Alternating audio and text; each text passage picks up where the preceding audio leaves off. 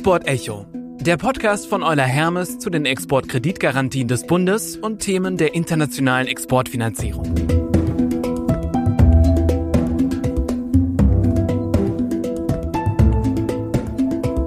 Willkommen zu unserer heutigen Podcast-Folge von Export Echo. Mein Name ist Jennifer Löwen und ich bin die Hostin des Podcasts. In unserem heutigen Podcast nehmen wir Sie mit nach Südostasien und lernen mehr über die Rolle unserer Finanzierungsberaterin Alexandra Lutz, die seit letztem Jahr das ECA-Desk in Singapur betreut. Und zudem freue ich mich auch sehr, Bernd Höller begrüßen zu dürfen. Bernd ist Head of Project and Export Finance bei der Brückner Group und ich bin schon sehr gespannt darauf, welche Exporterfahrungen in der Region und mit unseren Pro äh, Produkten er heute mit uns teilen wird. Willkommen. Vielen Dank. Hallo Alexandra, hallo Jennifer. Vielen Dank. Vielleicht äh, fangen wir einfach an mit einem Überblick äh, Südostasien als Markt für Hermes-Produkte. Was sind hier die Top-Märkte, die Top-Sektoren? Äh, Alexandra, da bist du, glaube ich, äh, die richtige Ansprechpartnerin. Sehr gerne. Bevor wir zu den ganz typischen Hermes-Produkten kommen, wollte ich gerne noch einen ganz kurzen Überblick über die ASEAN-Region an sich geben, weil ich glaube, das ist immer mhm. ganz wichtig, um das auch noch mal ein bisschen besser einschätzen zu können. Und ASEAN an sich, es ist ja ein Zusammenschluss von zehn Mitgliedstaaten, hat 646 Millionen Einwohner. Und sie haben ein Bruttoinlandsprodukt, ein gemeinsames in 2022 gehabt von 3,6 Billionen US-Dollar. Das heißt, das ist die drittgrößte regionale Wirtschaftsmacht in Asien und die fünftgrößte der Welt. Das heißt, wir haben hier wirklich ein enormes Potenzial und vor allem auch immer ein stetiges Wachstum. Alleine in 2022 war ein Wachstum von fünf Prozent vorhanden über die gesamte Region. Und dieser Trend hat sich in 2023 auch fortgesetzt. Also ich bin gespannt, was tatsächlich am Ende des Jahres dann für eine neue Zahl herausgekommen ist. Also sie wird aber positiv weiter ein positives Wachstum haben. Und momentan geht man von 5,5 Billionen US-Dollar in 2028 aus. Also insofern ein wirklich großer Markt. Und was noch dazu kommt, seit Covid und auch seit des ähm, Angriffskriegs äh, auf die Ukraine ist diese Region viel stärker in den Fokus geraten aufgrund der geografischen Lage. Und das wirkt sich tatsächlich stark in dieser Region im Moment aus. Wenn es jetzt konkret um meine Märkte geht, um Hermesdeckungen, dann habe ich in dieser Region Indonesien und Vietnam als eine, beides als Kernmärkte. Und Dazu kommt bei mir noch Bangladesch, gehört zwar nicht zu ASEAN, aber die betreue ich mit und Bangladesch ist auch definitiv ein Kernmarkt. Wenn sich, wenn ich einen Blick auf die Sektoren werfe in den Zusammenhang, dann kann ich sagen, habe ich hier ganz klassisch den Maschinenbau. Wir decken Maschinen für Kunststoffe, Verpackungsmaschinen, Druckmaschinen, Maschinen auch für Metallerzeugnisse, Textilmaschinen und auch Anlagen für die Herstellung von Papier und Pappe zum Beispiel. Aber es gibt auch Energiebereich. Und hier, was mich besonders freut, sind die Renewable Energies. Dort haben wir Windenergie und Solartechnik äh, zum Beispiel gedeckt. Und das ist natürlich auch gerade mit Blick auf die Klimastrategie äh, ganz, ganz wichtig und auch zu sehen, dass die Länder auch hier, die vor allem in der Vergangenheit oder immer noch fossile Energien äh, im Wesentlichen benutzen, um Energie zu erzeugen, dass hier eine Änderung und entsprechende Investitionen stattfinden, sind natürlich sehr, sehr erfreulich. Und last but not least ist für meine Region tatsächlich noch wichtig, dass wir hier sehr, sehr standardmäßig klassische Mittelständler decken. Und das ist das Schöne, weil die Wirtschaftsförderung von uns ja auch die Idee ist, ähm, die Exporte von Mittelständlern zu ähm, unterstützen und hier auch eben in die entsprechenden Schwellen- und Entwicklungsländer zu, die Exporte zu fördern. Ja, vielen Dank, Alexandra, über diesen guten Überblick. Und dann würde ich auch direkt äh, zu Bernd überleiten an dieser Stelle. Ähm, vielleicht kannst du einmal ganz kurz was zur Brückner Group sagen, die vorstellen. Aber was mich auch interessiert, wie äh, decken sich denn deine Einschätzungen äh, mit denen von Alexandra? Ja, sehr gerne. Ähm, vielleicht kurz zur Brückner Gruppe. Wir sind ein Verbund aus äh, starken Einzelunternehmen. Wir haben äh, vier Führungsgesellschaften, alle im Maschinen- und Anlagenbau tätig. mehrheitlich oder schwerpunktmäßig auch für die kunststoffverarbeitende Industrie. Ähm, traditionell finden die Produkte, die auf unseren Maschinen und Anlagen produziert werden, äh, Einfluss in den äh, Food- und Non-Food-Packaging-Bereich. Und das ist genau das, äh, da, da sind wir ja schon mal deckungsgleich mit Alexandra. Unsere Märkte sind natürlich äh, dann in den Ländern und in den Regionen äh, mit hohen Einwohnerzahlen. Das ist ganz führend natürlich China, gefolgt von Indien, aber dann auch eben auch schon gleich gefolgt von den Südostasienländern. Und auch hier einer unserer Schwerpunktmärkte ist Indonesien. Äh, Vietnam sind wir auch gerade dran, sage ich auch nachher gerne noch mal ein bisschen was dazu. Das ist der eine Punkt. Äh, die Alexandra hat gerade gesagt, äh, erneuerbare Energienbereich äh, ist in diesen Ländern auch immer mehr angesagt und, und entwickelt sich entsprechend.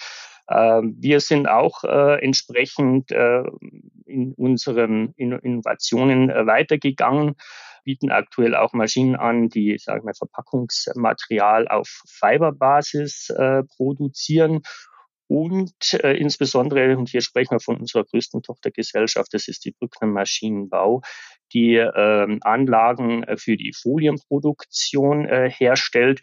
Äh, da sehen wir auch ganz klar den Trend immer ähm, näher zu technischen Anwendungen. Ähm, ich möchte hier mal äh, beispielhaft anführen, Batterieseparatoren, ähm, die aus Folien produziert werden äh, für die Lithium-Ionen-Akkus, äh, um Anode und Kathode zu trennen. Wir haben äh, Solar Backsheet-Folien, also Folien, äh, die in den Solarmodulen äh, verwendet werden, um die Sonne entsprechend zu reflektieren. Ähm, wir sprechen hier auch über äh, optische Folien, die dann in, in Handys, LCD-Bildschirmen äh, Anwendung finden. Also es gibt ja auch mittlerweile ein sehr breites äh, Anwendungsspektrum für Folien. Wahnsinn. Und äh, das ja. sind so die Märkte, äh, in, in denen wir uns jetzt auch weiterentwickeln. Und auch in der Region die Nachfrage, also weg mehr vom Food hin auch äh, differ differenziert in andere Bereiche. Ja, also man, man muss natürlich klar sagen, die, die großen Entwicklungen finden hier natürlich in Asien statt, ist jetzt vielleicht nicht unbedingt in Indonesien und Vietnam aktuell der Fall. Da sprechen wir mehr von Ländern äh, wie China und, und Korea, Japan. Ja. Ähm, aber äh, wird, wird auch für diese Länder sicherlich immer interessanter und ich denke mal, das wird sich auch in die, in die Breite entwickeln. Und jetzt konkret ähm, auf die Finanzierung Ihrer Exporte in, ja, in der Region Südostasien. Wie entwickelt ist da der Finanzierungsmarkt, beziehungsweise welche Rolle spielen da wirklich Hermes gedeckte ähm, Finanzierung, um ihre Produkte besser absetzen zu können? Würde ich auch wieder beispielhaft Indonesien gern anführen. Ja. Da haben wir äh, eine, eine größere Anzahl an Kunden. Ähm, für die ist diese Art der, der die Hermes-Deckung, die Hermes-Produkte und die damit verbundene langfristige Finanzierungsmöglichkeiten äh, von, von Investitionen. Und da muss man auch sagen, wir sprechen hier durchaus von Investitionen in äh, einer Größenordnung von 20 Millionen plus. Ja. Äh, ein sehr interessanter Bereich. Äh, Hintergrund ist vielleicht auch der, in diesem Packaging-Material-Bereich ähm, findet viel Export statt. Das heißt also, unsere Kunden verkaufen ihre Produkte nicht nur im lokalen Markt in Indonesien, sondern exportieren auch viel und haben entsprechend dann auch äh, Fremdwährungseinkommen in US-Dollar oder in Euro, mhm. um, sage ich mal, so ein Natural Hedge äh, äh, zu haben, um dann auch eine Fremdwährungsfinanzierung, eine langfristige Fremdwährungsfinanzierung bedienen zu können. Dazu kamen natürlich immer auch diese sehr günstigen Zinsen in Euro und Dollar, wie wir sie in der Vergangenheit gesehen haben, hat sich jetzt leicht leider etwas äh, geändert. Wir haben hier äh, Zinserhöhungen gesehen. Ist im Vergleich zu Lokalkostenfinanzierung, ich habe das insbesondere für Indonesien, für einen Kunden mal gerade durchgerechnet, aber immer noch sehr, sehr interessant. Ähm, man muss, glaube ich, die Kunden im Moment ein bisschen darauf hinweisen, dass wir ja so eine inverse Zinsstruktur haben. Die schauen natürlich immer auf die Kurzfristzinsen. Die Langfristzinsen sind allerdings schon wieder um circa ein Prozent zurückgekommen. Und für die Kunden ist es durchaus wieder interessant, hier äh, über diese äh, Themen äh, nachzudenken. Aber ich verstehe, dass es auf jeden Fall auch kompetitiv ist. Also es gibt auch einen lokalen Markt und es wird gerechnet äh, und geschaut, inwieweit sich Hermesdeckung ja, da anbieten. Ja. ja. Ich glaube, man muss ein bisschen diversifizieren, weil man mhm. sieht, äh, Thailand hat äh, unserer Erfahrung nach einen viel weiterentwickelten äh, Bankensektor, wie zum Beispiel Indonesien. Und in Thailand sehen wir so gut wie keine Nachfrage nach, nach diesen äh, mhm.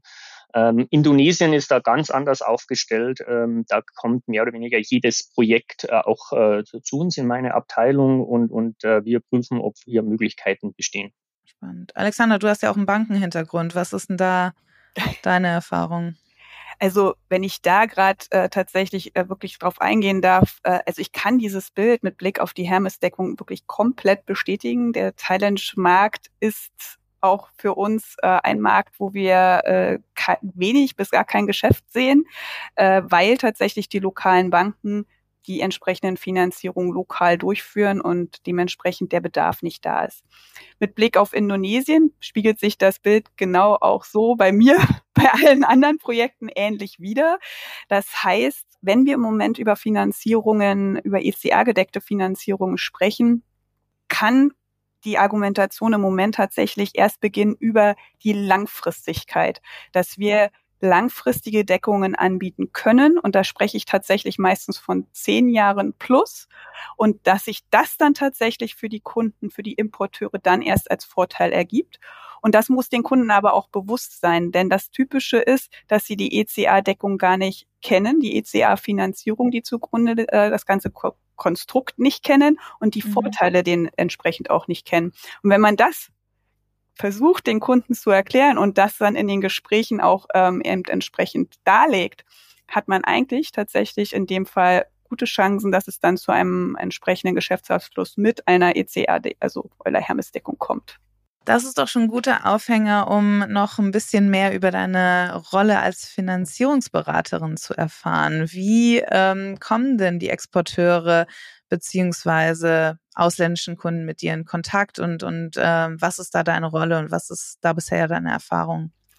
Die Kontaktaufnahme ist tatsächlich sehr, sehr unterschiedlich. Also zum einen, das Kompetenzcenter hier in Singapur gibt es ja schon seit einer vier Jahren mittlerweile und dementsprechend ist das Center an sich bekannt. Das heißt, manchmal kommen die Kunden schon direkt auf mich zu aufgrund mhm. der, der Tatsache, dass das äh, hier sozusagen durch meinen Vorgänger schon bekannt ist. Andererseits, und das haben wir auch gerade zusammen gehabt mit dem Bernd Höller in Jakarta, hatten wir zum Beispiel eine Finanzierungskonferenz zusammen mit anderen Dach-ECAs, also sprich mit der SURF und mit der ÖKB und haben da dieses Produkt der ECA-Finanzierung nochmal vorgestellt, auch die Vorteile dargestellt für die Importeure, für die exportfinanzierenden Banken und natürlich auch für die Exporteure, weil alle beteiligten Parteien haben Vorteile. Und dann kommen auch tatsächlich Rückfragen von den Importeuren und dann kann man diese Chance nutzen, um die Gespräche weiter fortzuführen. Nichtsdestotrotz, ich bereise auch die Märkte, ich stelle mich vor und dann kommen auch entsprechende Gespräche immer wieder zustande. Projekte werden vorgestellt, ganz manchmal ganz, ganz, ganz zeitig in der Frühphase, was besonders gut ist, weil man dann noch mehr ja. bestützen kann, mehr beraten kann, was für Möglichkeiten es gibt, welche Varianten man nutzen kann, und ja, also insofern ganz viele Möglichkeiten, die entstehen. Spannend. Was die Finanzierungsbedarfe im Markt angeht, würde mich noch interessieren, gab es da eine Entwicklung über die letzten zehn Jahre? Was äh, sehen Sie so als Trend? Ähm, wir haben ja auch seit letztem Jahr ähm, die Konsensusmodernisierung. Das heißt, für die allgemeinen Bedingungen kann man jetzt Kreditlaufzeiten bis 15 Jahre ausschöpfen äh, für erneuerbare ähm, Produkte oder hm, Sektoren, die unter das Climate Change Sector Understanding kommen, ja sogar bis 22 Jahre. Macht uns das wettbewerbsfähiger, auch im Hinblick auf, auf China, äh, die ja auch sehr präsent sind, nehme ich an, in der Region. Ähm, wird das genutzt werden? Was, sind, was ist Ihre Einschätzung? Genau, also die Wettbewerbsfähigkeit für die Deckung und durch den durch die Neuerung vom OECD-Konsensus sehe ich tatsächlich ja. über die langen Laufzeiten.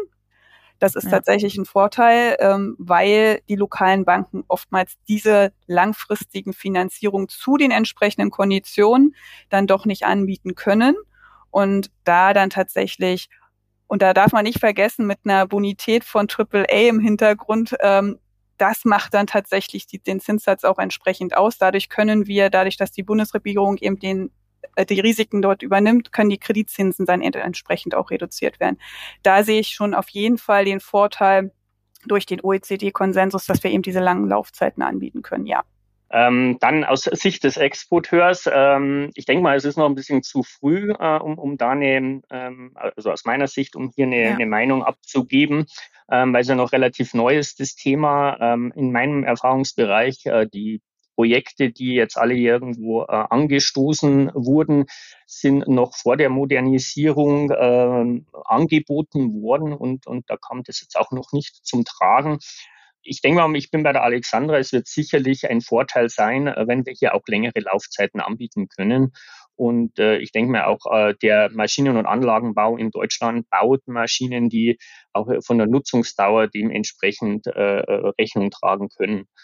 Ähm, ich würde vielleicht noch mal gerne ein bisschen so äh, zu, zurückgehen, äh, mhm. insbesondere auf dem indonesischen Markt, äh, wie sich das alles da bei uns so entwickelt hat. Ich mache das äh, äh, Projekt- und Exportfinanzierung bei Brückner mittlerweile seit äh, knapp 20 Jahren und witzigerweise das erste Projekt, das ich hier im, im Hause Brückner auf den Tisch bekam, war ein, ein Indonesien-Projekt. Ähm, war ein Newcomer, ähm, hat sich äh, sehr holprig entwickelt. Und ich muss sagen, danke an, an Euler Hermes, äh, danke an, an die Unterstützung, die wir aus dem Hause erfahren durften. Äh, wir konnten das Projekt letztendlich nach zehn Jahren erfolgreich abschließen und die Anlage läuft immer noch, den Kunden gibt es noch und der Kunde verdient Geld. Ähm, also das äh, einmal um mal generell zu sagen. Ähm, für uns war auch insbesondere für die Entwicklung des indonesischen Marktes äh, die Euler Hermes Unterstützung maßgeblich. Weil A, diese lang, langen Finanzierungshorizonte, die Alexander schon erwähnt hat, und B, ähm, wir hatten, wir haben die Möglichkeit, ähm, sage ich mal, hier auch so ein bisschen als Packager äh, am, Markt zu erscheinen. Sprich, wir können unseren Kunden auch anbieten, nicht nur unsere äh, Anlage äh, zu finanzieren, sondern um unsere Anlagen, man muss sich vorstellen, diese Folienproduktion das sind am Ende der Straße äh, äh, Wickeln mit, mit zehn Meter Breite. Ja, das, das, mhm. damit kann kein, kein Kunde was anfangen. Das heißt, die Folie muss entsprechend nochmal konfektioniert werden mit Schneidemaschinen. Äh, diese Folie kann weiter veredelt werden, äh, indem man sie metallisiert äh, mit Aluminium. Äh, sie müssen diese Produkte handeln mit Hallenkränen. Sie brauchen äh, äh, Lagerracks. Äh, also da gibt's jede Menge, äh, was so um unsere Anlage noch rumherum gehört. Und ähm, wir können unserem Kunden dann aktiv anbieten, also sagen, bitte, du kannst dieses Zusatzequipment über uns bestellen und dann können wir quasi einmal aus einer Hand eine Gesamtfinanzierung für das Projekt auch anbieten. Also das hat uns insbesondere im indonesischen Markt sehr, sehr geholfen äh, um hier Kunden zu gewinnen und äh, zu überzeugen, dass diese Investitionen äh, richtig und wichtig sind.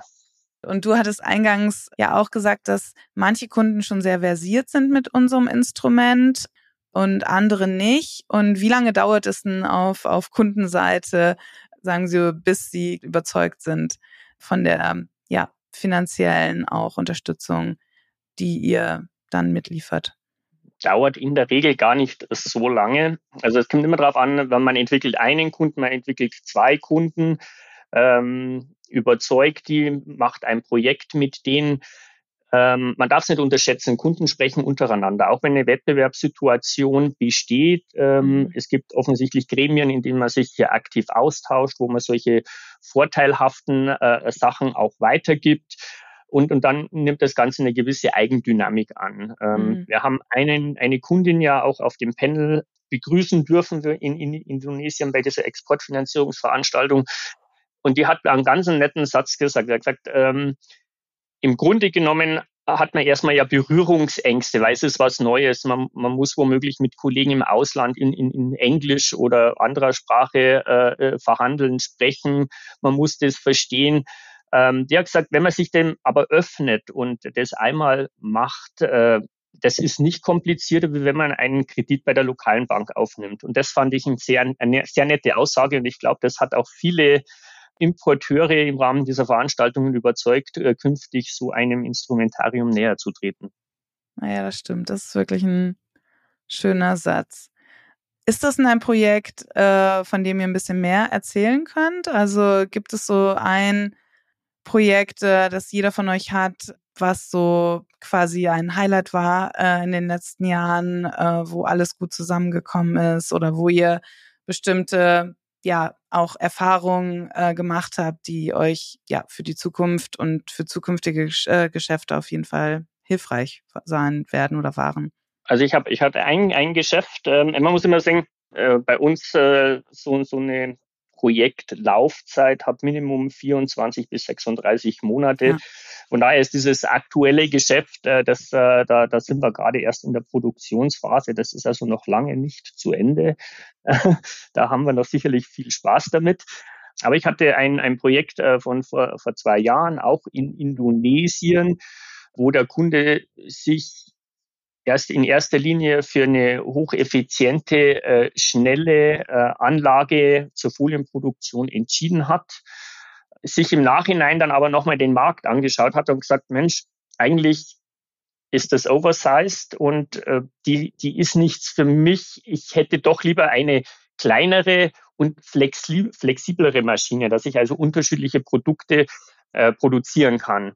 Ähm, und ähm, da haben wir in Zusammenarbeit eben mit Hamburg, mit Euler Hermes. Äh, das, das ist ja nicht so ganz einfach. Das Projekt war ja schon weit fortgeschritten. Wir hatten letztendlich auch schon einen abgeschlossenen Kreditvertrag. Jetzt ändert sich quasi das gesamte Setup. Alles, was man irgendwo dokumentiert hat, wo man vorgestellt hat. Man, man macht ja auch mehr. Man sagt ja, äh, das, das sind die Produktionskapazitäten, die der Kunde aufbaut. Das ist das Produkt, äh, das der Kunde dann am Markt äh, etablieren möchte. Ähm, das äh, mussten wir komplett einmal äh, canceln, streichen und neu aufsetzen. Und ähm, das war relativ einfach und, und ist äh, mit großem Entgegenkommen auch aus dem Hause äh, Euler Hermes. Und, und da finde ich, dass das ist, glaube ich, dann schon ein Highlight, das man unterstreichen darf, ähm, dass auch wenn, wenn Projekte sich nicht so plain vanilla entwickeln, wie man es gerne hätte, äh, man immer mit den Leuten sprechen kann und sagen, Mensch, da gibt es eine Änderung, wie, wie steht ihr dazu, was müssen wir tun? Äh, die eng, enge Abstimmung äh, mit Kunden, mit Exporteur, mit Hermes und mit der Bank. Und man kann dann wirklich sagen, die Projekte werden zum Erfolg. Und das haben wir auch bei diesem Projekt geschafft. Und das hat mich echt riesig gefreut. Ja, danke für das Beispiel. Und ja, ich glaube, man redet viel über Plain Vanilla, aber mein Eindruck ist immer, die allerwenigsten Geschäfte sind dann im Endeffekt Plain Vanilla, sondern überall gibt's noch irgendwie äh, Toppings und äh, Streusel und so weiter drauf. Genau. Alexandra, aber hast du noch so eine Erfahrung, ähm, die du hier gerne teilen willst? Also ich bin ja tatsächlich erst seit einem halben Jahr dabei. Das heißt, äh, so ein ganzes Projekt konnte ich einfach noch gar nicht äh, vollständig mitbegleiten. Äh, wie der Bernd ja gerade schon erwähnt hat, es ist halt ein sehr langfristiges ähm, ja, Geschäft, wo man lange auch oftmals berät. Ähm, ich habe im Moment einen sehr, sehr interessanten Fall in Indonesien und ähm, was im Moment mich da vor allem beschäftigt, ist tatsächlich das Thema Klimastrategie, was ja jetzt seit November eben auch äh, um, ja, wir an Bord haben. Und das ja. heißt ja auch, wir müssen immer schauen, ist das, in welche Kategorie fällt das? Und wir haben hier so ein spezielles Unternehmen, wo es wirklich äh, super interessant ist zu sehen, die Technik wahrzunehmen, zu verstehen, was hat das Unternehmen denn tatsächlich an äh, Technologien und was ist es nachher tatsächlich, auf was dann wiederum die Klima, für die Klimastrategie einzahlt. Und hier habe ich dann wirklich jetzt in den letzten Monaten sehr, sehr intensiv äh, mit einer ganz tollen Unterstützung aus dem Klimateam mit denen zusammengearbeitet, habe auch sehr viel über EU, die entsprechenden EU-Taxonomien für dieses relevante Unternehmen kennenlernen dürfen. Und ich hoffe, und das sieht auch sehr, sehr positiv aus, dass wir da vielleicht auch in die nächste Phase der äh, Finanzierung dann ähm, mit einer Euler-Hermes-Deckung gehen können, was mich natürlich sehr, sehr freuen würde. Aber wie gesagt, da sind noch ein paar Schritte zu gehen. Das Projekt, was du gerade beschrieben hast, Alexandra, geht es dabei um quasi nur die Einordnung, in welche Klimakategorie und ob es deckungsfähig ist oder nicht? Oder geht es sogar darum, ob bestimmte Incentives auch äh, genau. nutzbar sind. In dem, ja. in dem konkreten Fall ging es darum, ob es in eine grüne Kategorie fährt, also sprich, ja. ob wir dann eben auch entsprechend 98 Prozent Deckung geben können und vor allem für so ein, und für das, das Unternehmen war es jetzt auch fraglich, ob die entsprechenden Auslandsteile, Anteile ein bisschen geringer sein dürfen, weil sie für den Anfang das auf jeden Fall sicherstellen können, aber langfristig vielleicht auch ein bisschen reduzieren wollen. Und deswegen war da tatsächlich es wichtig zu wissen, welche Kat ist es die grüne oder die weiße Kategorie? Und ihr hattet, gab es da schon den Online-Klimacheck, als ihr es gemacht habt? Ja, gab es. Ja. Aber wie, wie du gerade sagtest, äh, ist kein Plain Vanilla und äh, es ist tatsächlich mehrere Telefonate, mehrere Calls äh, ja. nötig gewesen, um das dann tatsächlich nachher zuzuordnen. Und was mich eben wirklich besonders freut, dass wir vorbehaltlich der finalen ähm, Genehmigung eine grüne Kategorie vorliegen haben und damit dann auch eine 98-prozentige Deckung seitens Euler Hermes. Naja, spannend. Dann kann er das in seinen Verkaufsargumenten dann auch mit anbieten. Genau, ja. genau. Genau. Aber genau, was du gesagt hast, also die Kollegen hier in Hamburg, gerade aus dem Klimateam, ähm, sobald Fragen auftreten, also lade ich wirklich auch äh, dich, Bernd, und alle anderen Exporteure und Exporteurinnen, die sich das hier anhören, ein, ähm, sich einfach zu melden und dann die Geschäfte durchzusprechen. Entweder mit den Finanzierungsberatern Beraterinnen vor Ort oder dann auch mit den Kollegen hier in Hamburg. Was mich auch nochmal, auch nochmal ein Schlenker jetzt, aber was äh, ich auch noch fragen wollte, Philippinen. Wir sprachen ja eingangs von Einwohnerzahlen und äh, Philippinen hat ja wirklich äh, eine enorme Einwohnerzahl. Aber wir sehen es ja bislang nicht auch in unseren Hermes-Deckungen. Ich weiß nicht. Ähm ja, das ist richtig. Äh, liegt daran, dass tatsächlich ähnlich wie beim thailändischen Markt die lokalen Banken dort sehr, sehr stark sind und auch die entsprechenden Finanzierungen machen. Es gibt aber Entwicklungen, dass wir dort ähm, vielleicht größere Projekte in der Zukunft sehen, weil auch von Regierungsseiten sich da neue Gesetze geschaffen worden sind. Deswegen haben wir tatsächlich im November letzten Jahres auch eine entsprechende ECA-Konferenz durchgeführt in Manila. Mit 150 Teilnehmern war diese auch sehr, sehr gut besucht. Also ein definitives Interesse war vorhanden.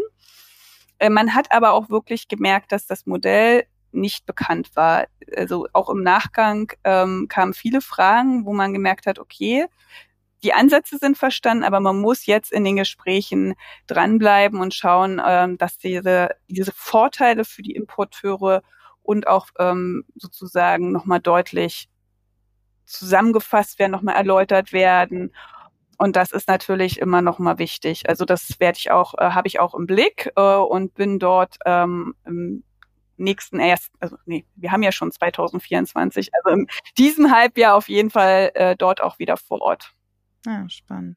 Was ich oder was vielleicht unsere Zuhörer und Zuhörerinnen noch spannend finden, ist auch ein bisschen zu verstehen, welche Produkte werden denn maßgeblich in Südostasien nachgefragt. Von dem, was ihr erzählt habt, wir hatten ja viel über lange Kreditlaufzeiten gesprochen, also die klassische Finanzkreditdeckung habe ich da herausgehört. Gibt es auch Lieferantenkreditdeckung? Was ist, wir haben ja auch eine neue Forfaitierungsgarantie. Kam die schon zu tragen äh, im Markt? Also vielleicht könnt ihr hier noch eure Erfahrungen teilen.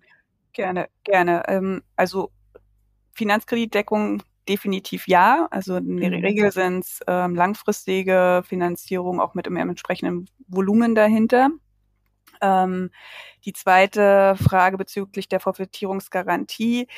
Ich persönlich habe sie jetzt einmal konkret wirklich beraten dürfen mit vielen, mhm. vielen Fragen. Der Bedarf ist schon da. Ähm, aber in dem Fall, wenn eine Forfaitierungsgarantie ist, ist es ja ein Lieferantenkredit und genau dann äh, muss natürlich das zusammenpassen. Und da kam dann der Exporteur auch auf mich zu und da haben wir entsprechend dann nochmal Gespräche geführt. Schauen wir mal. Ja. Und ich meine, Bernd, anhand der, der Größe, von der du sprachst, 20 Millionen und drüber, ich nehme an, ihr gebt keine Lieferantenkredite raus oder? Ähm äh, wir sind ja eine, eine Unternehmensgruppe und wir bieten Maschinen äh, und Anlagen an und das in einer Price Range von 500.000 bis über 20 Millionen. Also von daher wäre eine äh, Lieferantenkreditdeckung oder Verfettierungsgarantie durchaus auch im, im Interesse für uns oder ist im Interesse für uns. Ähm, nur habe ich aktuell hier auch keine Anfragen aus äh, Südostasien, äh, dass ich das mal äh, überprüfen und, und äh, erarbeiten könnte. Ähm, Im Großanlagenbau bei den größeren Auftragsvoluminas äh, ganz klar haben wir die Lieferantenkreditdeckung und den, äh, die Finanzkreditdeckung. das Thema mit der Fabrikationsrisikodeckung, die schauen wir uns immer mal wieder gerne an, wäre sicherlich auch sinnvoll, ist allerdings vom Pricing auf Basis der langen Zeiten, die wir abdecken müssen, äh, für uns nicht interessant. Also wir versuchen dann doch äh, diese Lieferantenkreditperiode, äh, die Lieferanten, Entschuldigung, die ist nicht aber völlig durch, Fabrikations die Fabrikationsrisikozeitraum äh, entsprechend äh, so abzudecken, äh, dass wir äh, die Komponenten, die in unsere Anlage einfließen, im, im Falle, dass das Projekt nicht zum Tragen käme, eben auch in, in anderen Projekten dann unterbringen und, und versuchen uns über die Schiene ein bisschen abzudecken und das Risiko zu minimieren. Äh, man muss ja auch klar sagen, wenn man eine, einen gebundenen Finanzkredit für einen Kunden untersucht, dann schaut eine Bank drauf, wir kennen den Kunden, Euler Hermes prüft diesen Kunden. Die Wahrscheinlichkeit, dass solche Kunden dann in, in, in diesem äh, Fabrikationsrisiko-Zeitraum in, in größere Nöte kommen, sehen wir in der Regel eher gering. Ich meine, wir kennen unsere Märkte und wir kennen unsere Kunden. Äh, von daher verzichten wir in der Regel auch auf äh, Fabrikationsrisikodeckungen. Ja, vielen Dank. Bernd, äh, aufgrund deiner Erfahrung, äh, welche Finanzierungs- oder sonstigen Herausforderungen siehst du denn speziell in den Märkten in Südostasien? Ja, da würde ich gerne ähm, mich mal ein bisschen so auf Vietnam konzentrieren wollen, ähm, da die aktuelle langfristige Beschlusslage für Vietnam äh, Banksicherheiten vorsieht, äh, das uns jetzt hier ein bisschen ausbremst an, an dieser Stelle. Man muss, glaube ich, schon sehen, dass auch Vietnam eine sehr gute Entwicklung genommen hat, äh, wirtschaftliche Entwicklung genommen hat, äh, sich hier entsprechende Unternehmen auch äh, entwickelt haben. Und wir haben hier ein sehr großes und, und gutes Unternehmen. Und äh, da würden wir uns doch gerne auch mal wünschen, dass man solche Beschlusslagen sich mal anguckt und ob man dann nicht auch mal auf Banksicherheiten in, in Ausnahmenfällen zumindest verzichten könnte. Das wäre für uns sehr, sehr wichtig. Das gebe ich gerne so weiter. Und wenn wir jetzt zum Abschluss kommen, warum würdet ihr anderen Exporteuren Hermes-Bürgschaften oder Hermes-Produkte zum Ausbau ihres Geschäftes in Südostasien empfehlen? Vielleicht könntet ihr es äh, in ein paar kurzen Punkten noch einmal zusammenfassen. Wir haben ja schon am Anfang dargestellt, die ASEAN-Region ist eine wahnsinnig schnell wachsende äh, Wirtschaftsregion, die wirklich viel Potenzial bietet für die Exporteure, ihr Geschäftsmodell zu diversifizieren. Und es gibt auch wirklich sehr, sehr interessante Projekte. Natürlich haben die ASEAN-Regionen und einige Länder eben entsprechende Risiken. Und dafür ist ja letztendlich die Exportkreditgarantie da, dass die Bundesregierung die wirtschaftlichen und politischen Risiken übernimmt und damit dieses Exportgeschäft eben zustande kommen kann. Also bitte die Chance, nach Asien zu gehen, gerne nutzen. Dafür ist genau die Idee der Wirtschaftsförderung da.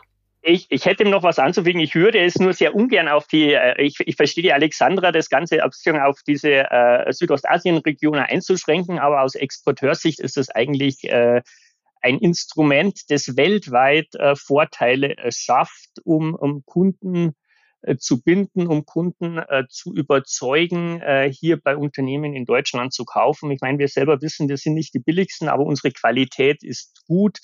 Äh, wir haben effiziente Maschinen, langlebige Maschinen und mittels dieser Exportförderung ermöglicht es den Kunden, in äh, Ländern weltweit äh, diese Maschinen, in diese Maschinen zu investieren. Und äh, wir haben ähm, hier insbesondere in der Brückner Gruppe, wie gesagt, ich mache diese, äh, diesen Job seit 20 Jahren. Die Brückner Gruppe hat sich äh, entschieden, äh, so eine Stelle zu schaffen, da man bereits sehr früh äh, bemerkt hat, äh, es macht Sinn, solche Lösungen, Finanzierungslösungen aktiv äh, an, an den, Kunden, den Kunden anzubieten und, und hier Mehrwerte für den Kunden zu schaffen und dem Kunden dann eben auch die Entscheidung für ein Produkt aus unserem Hause zu erleichtern.